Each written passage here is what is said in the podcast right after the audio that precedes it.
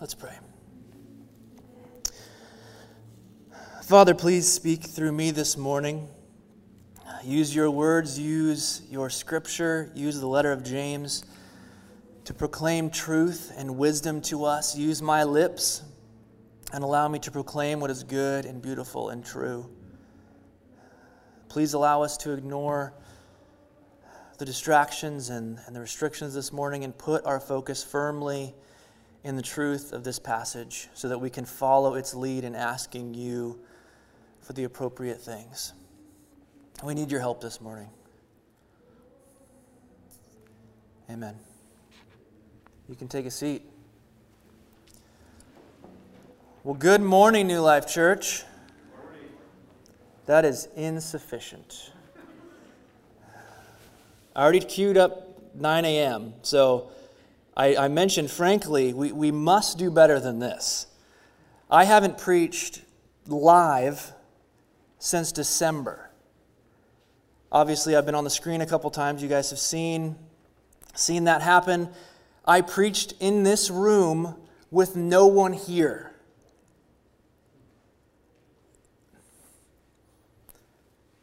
That's hard. Because preaching is, I will, I will give you what Scripture says with, with an authority, and you get to respond to it. And preaching to a, an empty room is painful. Because people, when you say Jesus is king, no one says anything. And you're speaking to an empty room. And my thought has been okay, we get to come back.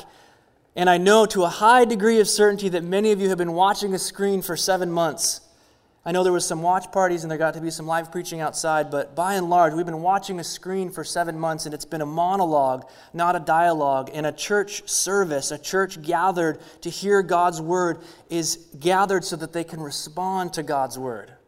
That's what we're doing right here. That's what we're doing. That's why we sing songs to respond to God's word. And we were going to sing afterwards to respond to God's word. But you don't have to wait till the end of the service to respond to God's word. So, let's try this again. Good morning, New Life Church. There we go. King Jesus is alive and well. Amen? Amen. And it is good to worship him together. Amen? Amen. And hear his word preached together. Amen? Amen? We can keep this going, my friends. We can keep going for a while. If you feel the urge to agree, please agree. Please agree. I would love for us to just reset. We don't have to be like the quiet little Baptist church we were before. We can be a louder Baptist church. It's okay. And all of this, all of this sitting, we have masks on, I have a shield on, I can see the reflection of the back of my head, and it's really distracting. All of these things are pretty difficult. Things are hard right now, aren't they? It's hard. The very fact that it is novel to be watching someone in the flesh in a building preach, that proclaims there's a trial going on, right? It's exactly what that says. There are many trials right now, broad, sweeping trials. Usually, if I do an intro like this, I have to come up with a bunch of generic things and say them broad enough so that people go, oh, yeah, yeah, I relate to that. And oh, yeah, I relate to that one. And oh, yeah, I relate to that so that everyone can relate and everyone can, can buy in before we start, start going. Right now, everyone is hit by the wide, big trials. Everyone knows. Everyone has, sit, has sat in it and has been sitting for seven months. You all sit there knowingly. Yeah, of course there are trials. There are big trials, and they hit us all in the face. And in the midst of those broad trials, the normal difficulties have not taken a hiatus the focus trials, the personal trials, the family trials. They didn't take a break. They didn't say, "Oh, you got some really big stuff going on. We're going to we're to wait about a year and then we'll come back maybe." No. It's all still going, which makes everything just harder, right? It's hard. All these trials that hit your life and not others, they have not stopped. And you may be saying, and I hope you are saying in a, in a prayerful posture, I want to weather these trials well, but I don't know how. I need something more. And last week we read, and Scott preached from the beginning of James, and James says, Count it all joy. That's how he starts the letter. I don't know. Count it all joy, my brothers, when you meet trials of various kinds, for you know, he just assumes, you know that the testing of your faith produces steadfastness, and let steadfastness have its full effect, that you may be perfect and complete, lacking in nothing. And perhaps you look on this side of a trial, you meet a trial, you come face to face with a trial and think, I'm not there yet. I'm not yet perfect and complete, lacking in nothing. I lack something. I lack wisdom to meet these, joy, these trials with joy. I lack wisdom to see how on earth God could use any of these to mold my character to perfection and completion. I lack wisdom to know the right way to interact in this world. I need understanding. I need God given knowledge. Do you agree? This morning, James, in the next seven verses, will show us how to ask for that which we lack so we can weather trials well. Trials are weathered best by those who faithfully ask the giver for wisdom. That's the thing to remember. Trials are weathered best by those who faithfully ask the giver for wisdom. And James, throughout verses 5 through 11, will almost go through a proverbial dance. And by pro- proverbial, I mean like the Proverbs in the Old Testament. He's going to show a wise response, then he's going to show a foolish response, and then another wise response, and then a foolish response, and then he's going to slide, and then he's going to. No. So expect that back and forth as we read wise, foolish, wise, foolish. In verse 5, James says, If any of you lacks wisdom, let him ask God, who gives generously to all without reproach, and it will be given him. That's a masterful segue from James. Because before that, he says, These trials, they will give you steadfastness, and steadfastness with its full effect will leave you perfect and complete. And once you get through this trial, once you get all through these trials, you will be lacking in nothing. But with the end in mind, it snaps back to the practical present. Do any of you lack wisdom? I lack wisdom. I know there's something that you don't have in abundance. James knows. We're not there yet, we're here. And what is this wisdom? This is a big theme. This is a big thing of, theme of James, a big theme, theme of Scripture, honestly. Wisdom is the virtue of having knowledge about the divinely ordered world, giving you a proper perspective and action. Wisdom is the ability to look at the world and its circumstances and see how it all connects to the Creator God, how it all connects to the Redeemer God. Wisdom is the ability to take that knowledge and, in light of it, act in a worshipful way. In light of it, act in a way that glorifies God. Who wants wisdom? I want wisdom. Can I say yes, me? Say that. Yes. wisdom is not merely a worldly savvy or a clever way to walk about the world. Wisdom comes from God. Proverbs 1 7 says, The fear of the Lord is the beginning of wisdom. If you want to start to get wisdom, you get the fear of the Lord first. Proverbs 2 6 says, It is the Lord who gives wisdom. We read that at the beginning of the service. If one accidentally stumbles upon the right action in a given situation, but they don't know God, they are not working out of wisdom. Wisdom is the virtue that allows you to meet trial with joy. It is the knowledge that can say, God can mold my character with this trial. God can bend brokenness for my good and my joy. He can bring himself glory with this, even this. Wisdom is the quality of knowing God and his character, and when plopped into a situation, wisdom is able to navigate it in a way that glorifies him and practices justice and righteousness. Let's plop you into a pa- pandemic. What do I do? Wisdom can answer that question. How do I honor everyone, love the brotherhood, fear God, honor the emperor? Wisdom can answer that question. What do I do when I sit in a trial and this part of the world has this solution and this part of the world has this solution? Are either, either of them even the right solution? What do I need? I need wisdom. James says, If any of you lacks wisdom, let him ask God. Firstly, this is a point that only God can give you wisdom. Proverbs, again, for the Lord gives wisdom. It's, it's all through Scripture. But secondly, this is a loving reminder that the God of wisdom wants you to ask Him. God is and desires to be and plans to be and will be a good giver. Let him ask God, who gives generously to all without reproach, and it will be given him. Friends, God the Father is a good giver. He will not scoff at you when you ask for wisdom. God's response is not disbelief. God does not say, You, you don't know what to do? You don't know what to do in this, in this pandemic? A hundred year pandemic? You don't know what to do? You don't, you don't have knowledge for this trial?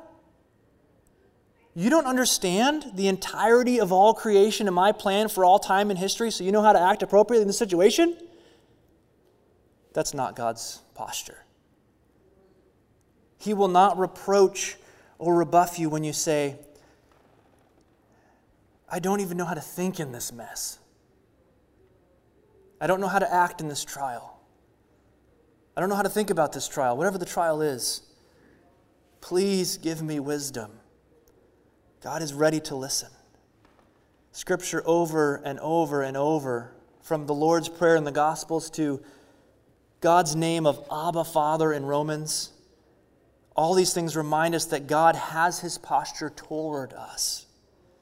As an eager father waiting for his children to ask so he can help. God is ready to listen and wants to give. There's a reminder in Matthew 7.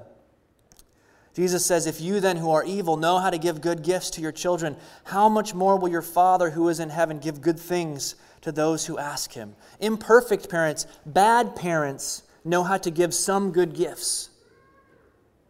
But the perfect Father, the Heavenly Father, knows and gives the best gifts.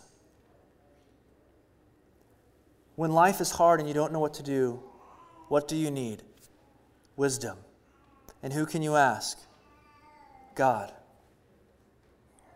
And is he reluctant or willing?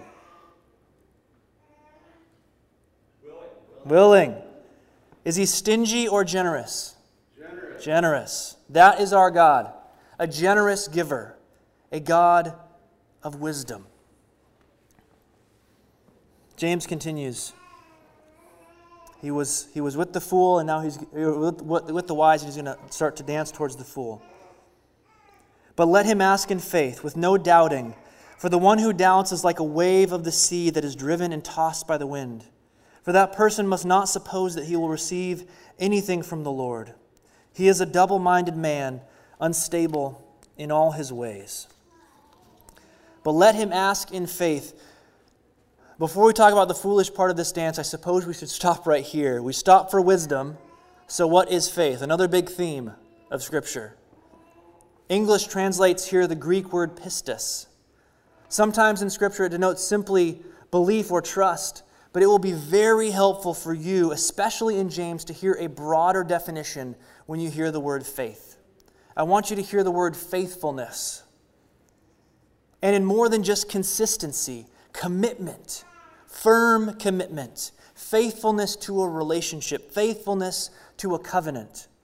You see, brothers and sisters, I can say that because of the work of Jesus. Brothers and sisters, you are in Christ, and that means that God has established a covenant relationship with you. He has placed you in His family, He has purchased you and ransomed you. He has put a new heart within you and made you one of His own. He gave His Son so He could apply Jesus' death and resurrection to you. And He has made promises that He has sealed with a word that cannot be failed, that cannot be thwarted, and with blood that binds forever. You are in covenant with God, and to live in faith or to ask in faith is more than just, yeah, yeah, I believe that. Yeah, I would check that box if it was asked of me. Yeah, I agree with that. We are not speaking of assent here. Faithfulness is loyalty to a covenant, clinging to a covenant. It is active, not passive. Faith is reciprocal covenant relationship to God, faithfulness to the covenant relationship. I've been married to Leslie since October of 2013. There's, there's a specific moment in time where we entered into a covenant. I can look back at that moment and go, yep, that's, that's the point where I entered that covenant. But, friends, you know it's about so much more than looking back and saying, oh, yeah, I, I believed back then. I, I was connected in relationship back then. That is my moment of faith. That, that, that shows that I'm faithful. That posture, that response does not exemplify faithfulness. Is anyone married thinking, yeah, that's good enough? Yeah, that'll work. Faithfulness is daily. There are opportunities to live faithfully or not every day. I can prioritize the covenant every day. I can organize my life around that to which I am faithful. My faithfulness is based on how I live every day. I set up my life in loyalty and clinging to my wife. My life is lived as one in faithfulness to the covenant of marriage, my marriage with Leslie.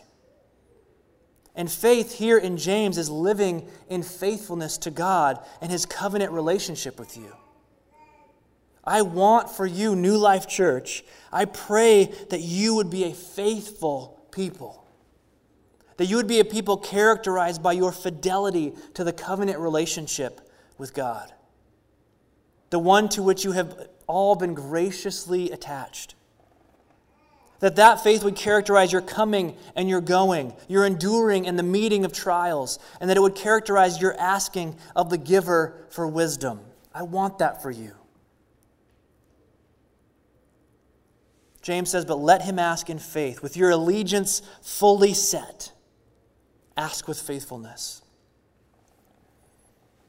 He says, with no doubting. For the one who doubts is like a wave of the sea that is driven and tossed by the wind. Friends, only God is the giver of wisdom. Don't come foolishly asking God for wisdom as a plan B or a plan C or as a secondary option. God is not an alternative among many. Do not come doubting. This Greek word holds the idea of two judgments. Do not come asking God with two judgments about God in mind. One judgment being, I think you are the God of wisdom, and another judgment being, I think there's something out there that is more able than God. Can you see the uncertainty there? Can you see the doubting there? Can you see the picture of the sea? The waves are coming up and the wind comes from the east, and oh, I can go that way. And the winds come from the west, oh, I can go that way.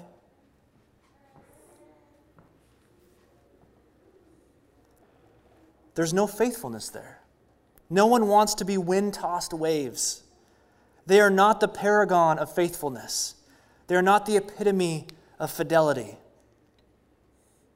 Just ponder in your head would I want my spouse to be like wind tossed waves? That should be repulsive.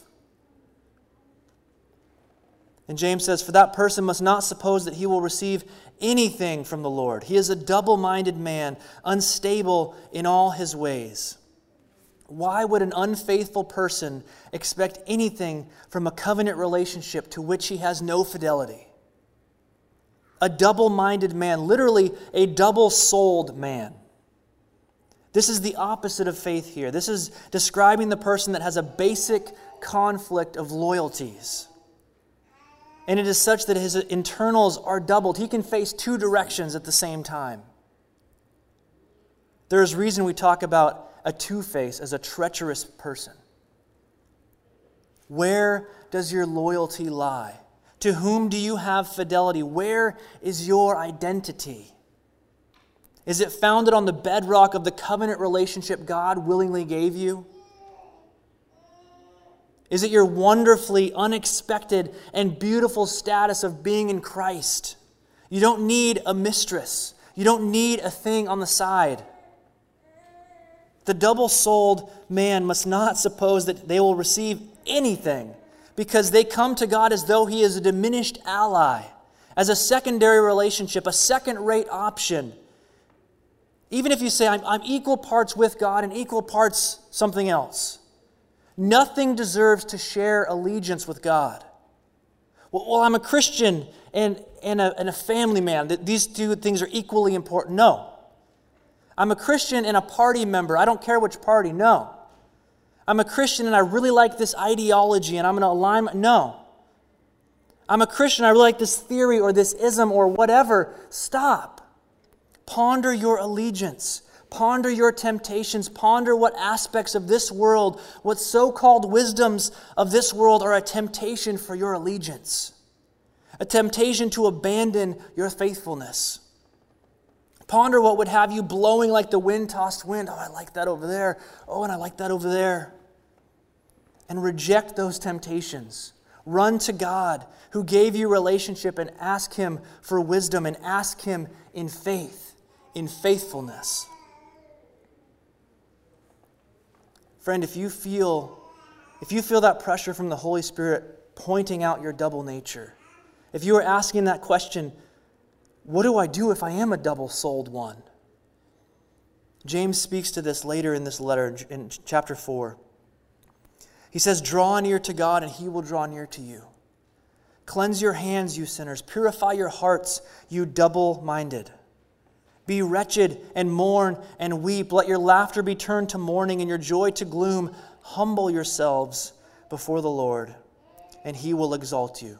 So, in short, you repent you turn away from the wrong direction, the wrong allegiances, and you seek God alone. Don't sit there waiting for the next wind to blow you about. Lean into God alone. Run to Jesus. He is the cleanser, the purifier, the reconciler. Abandon your other allegiances. Ask Him for wisdom. He listens. We've talked about where we go for wisdom. Now we talk about what it is we boast. What do you need to give you confidence when the trial comes? About what will you be shouting from the rooftops? What will form the melody of the song that you sing? James continues in verse 9 Let the lowly brother boast in his exaltation. And what do you boast? And what do you proclaim proud connection. I belong here. James jumps back into the dance between the wisdom and the foolishness, and he says, The lowly brother, the small brother, the one whose status and station are not in the accounting of this world, he doesn't show up on the lists. The one who would have his empty pockets turned out. The one who has no ability to protect himself from trials because of his resources, or because of his influence, or because of his relationships. His capital is not getting it done. The lowly brother. And James shouts an imperative. And what does the lowly brother boast? James says, Let the lowly brother boast in his exaltation. What? What is exalted about the lowly? He's not tall among men. He's not recon- recognized. He's not notable. He's not a who's who. He, he's not exalted. Friends, ask God for wisdom. Lord, give us wisdom that we can see this world correctly and exaltation appropriately. The primary status of the lowly brother is not that he is lowly, but that he is a brother. And why is he a brother? Because of King Jesus because we have been adopted into the family of Jesus. And what do we know about this King Jesus? Where does he sit? He sits on a throne at the right hand of God, a king over the entire universe. And if you are a brother, you are in Christ. And if he is exalted, you are exalted. So let the lowly brother boast, because his station outclasses the stations of this world. He is higher than them, because his connection with the exalted king of the universe. That's why you boast. He sits in status and in the future in the flesh with the King of the universe. Is that not reason to boast? Amen. Let the lowly brother boast in his exaltation because he's connected to Jesus. And he continues, in the rich in his humiliation. And the rich, what does he boast in? This brother, this sister that in the eyes of the, Lord, the eyes of the world has the high station. They have the resources. If they turn their pockets out, they're going to drop a bunch of dollar bills on the floor. They have capital, they have margin, they have means. And what do they boast? They boast in their humiliation. And here's where Christ and his work, proclaimed in the good news, the work of the gospel, Christ is the great equalizer. The lowly can boast in an exaltation because they are connected to Christ, and the rich can boast in the humiliation, the humility of Christ.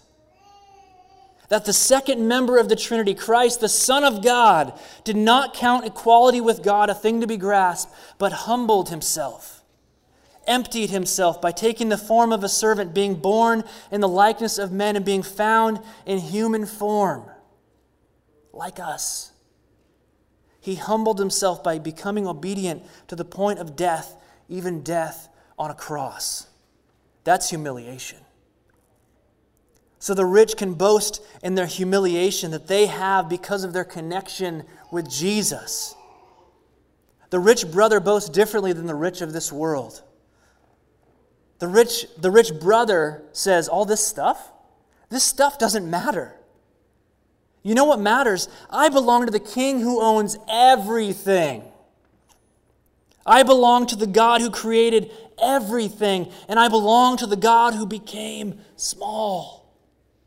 And in his smallness, I was redeemed. In his humility, I was reconciled. In his death, I was purchased. I will boast in the ultimate humiliation. The Creator God died on a cross and I can boast because that death is my death. His death is my death. So, whether lowly or rich, you boast. If you have wisdom, wisdom that is found in the person of Christ, whether lowly or rich, you boast in Jesus. The symmetrical good news of his exaltation and his humiliation. And when you come up against those trials, you can boast not because of your stuff, not because of your status in the world. You boast because of your status in Jesus, which offsets whatever status or station in this world you have. That's good news, is it not? That's good news. James continues. James jumps back to, we were over here on the wise. He's going to jump back to the foolish response to finish out this passage. Where the wise response it's to boast in your status and identification with Christ, whether lowly or rich. The foolish is to trust, boast, or depend on the riches. Do not lean into your wealth as a means of sustaining you. Because, he says, like a flower of the grass, he will pass away. For the sun rises with its scorching heat and withers the grass. Its flower falls, and its beauty perishes so also will the rich man fade away in the midst of his pursuits. Friends, the rich of this world ought to boast in the humiliation of Jesus. If they don't, but instead decide to boast in their wealth, they will themselves be humiliated. This is a stark irony. There is a humiliation to boast in that has already occurred. That's the humiliation of Jesus or there is a humiliation to anticipate if you boast in the weaker thing. This is a warning for the rich man that, you, that would stick to his pursuits. Wealth does not last, riches do not endure. It is like the passing flower of the grass, nothing to depend on. Ponder, ponder the Santa Ana winds. Ponder the dry winds that come from the sun scorched eastern deserts. We live in the Pacific Northwest, and we are used to the natural air conditioning of the Pacific Ocean. Typically, often, normally, the winds blow from the west. It flows over the top of the ocean and cools down, grabbing moisture on its way inland. It comes over the Cascades and arrives into the Willamette Valley, our home, and it is a cool, lovely breeze. But what happened just a month ago? What's happening? The scorching heat came, the dry winds came, the winds from the opposite direction. It dried all vegetation and it dried the trees out. And what was once dependable and strong and resilient became simple kindling. I remember walking about in those extremely smoky days. I was, wa- I was looking out, walking outside, and you could look at the trees or the grass, and everything looked frail and dry, no longer lush and full of water, but ready to combust. It seemed at the slightest bit of friction or a little bit of added heat, the wealthy of this world fade away like dry grass when the winds come. There is nothing to boast in here. Do not, like the fool, pump up your chest thinking the material abundance I have will sustain me. When you come up against trials, don't go, I got enough. I can, I can withstand this. Do not boast in your well adorned house thinking, I cannot be touched here. I am protected here. I will boast in my status, and my status, my wealth. Don't, don't do that. Wealth is temporary and cannot hold up to your trials, and it can definitely not hold up to the finality of history, the finality of the future end of this story. When this broken world is undone and made new, your riches won't sustain you. Your riches cannot buy you joy or buy you status. Friends, it is all fleeting and fragile and cannot hold the weight of trials. It is a cheap substitute for the wisdom that comes from the glory of God.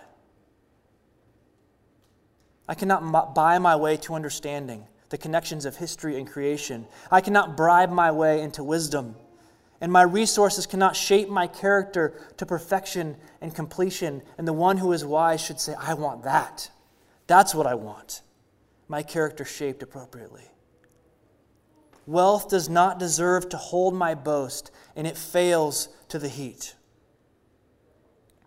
Your identification with Christ must be the thing that you boast in. Whether lowly or wealthy, do not succumb to the temptation that wealth or riches are the means to sustain you through trials. If you have riches, do not boast in riches. If you do not have riches and find yourself lowly, also do not put your hope in riches. An empty hope is one that looks to the resources of material wealth and says, If only I had what they had. They cannot save you, they cannot bring you joy when you meet trials. They burn up. Whether lowly or wealthy, your identity should first, no, your identity should only, solely be in Christ. His exaltation, his humiliation. You share those because you are in Christ. You can boast in those because you are in Christ. When you meet a trial, it is that identity that will have you enjoy. Not your resources, not your talents, not your bank account, not the size of your house or your 401k. It is your identity with Christ, your relationship with Christ, your connection to the giver. And friends, when you meet a trial and you don't count it as joy, may that be an alarm that tells you you need wisdom, that tells you you may be tempted with another allegiance and when you need the eyes to see how this world comes together and how to act in it appropriately, in a God glorifying way, when you need wisdom, ask God. He wants to give you wisdom. He gives generously.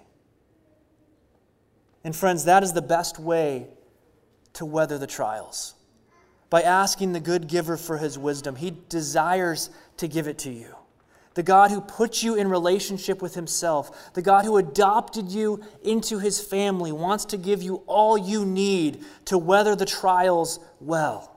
So, in faith, in faithfulness, ask the good giver for His wisdom. Let's pray. Father God, this morning we ask you, the great and generous giver, to give us wisdom.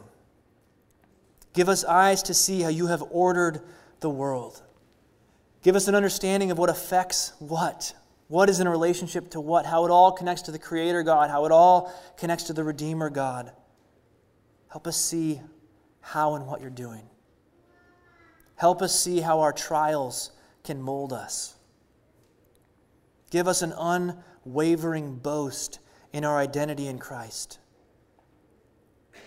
May all other options for our boasting be temptations that we can reject. And may we be a people that is known for our boasting in Jesus.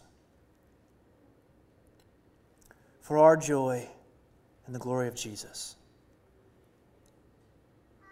Our adopted brother, in whose great name we pray. Amen.